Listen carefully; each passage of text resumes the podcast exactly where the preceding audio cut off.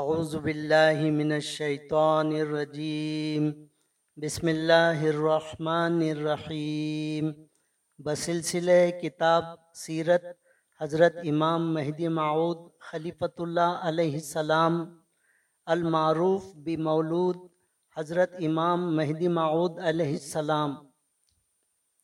حضرت مہدی علیہ السلام کا سلطان کو مکتوب لکھنا۔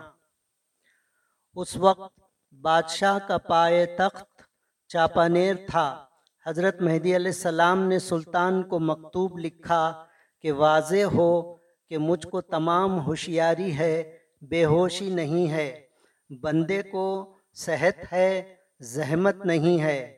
بندے کی عقل کامل ہے، کچھ فوت نہیں ہوئی۔ اور خدا تعالی روزی پہنچاتا ہے، تمام فقر بھی نہیں۔ بندہ عورت بچے رکھتا ہے، تنہا نہیں۔ اس کے باوجود ہم نے خدا تعالی کے فرمان سے مہدیت کا دعویٰ ظاہر کیا ہے۔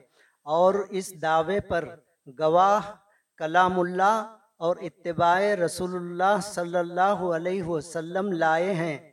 تم کو چاہیے تحقیق کرو، وگرنہ دونوں جہان میں حاکموں کا منہ کالا ہوگا۔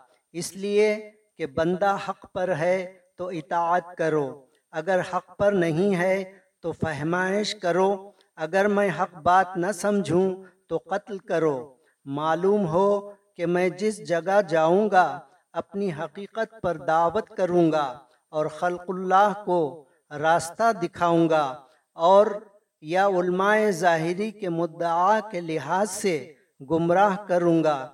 پس وہاں کے حکام اور علماء نے اس مکتوب کا کچھ جواب نہ دیا اور کہا کہ میرا سید محمد کامل ولی ہیں، اپنی دعوت اور اپنے مدعا پر کلام اللہ اور اتباع رسول اللہ صلی اللہ علیہ وسلم سے حجت کرتے ہیں۔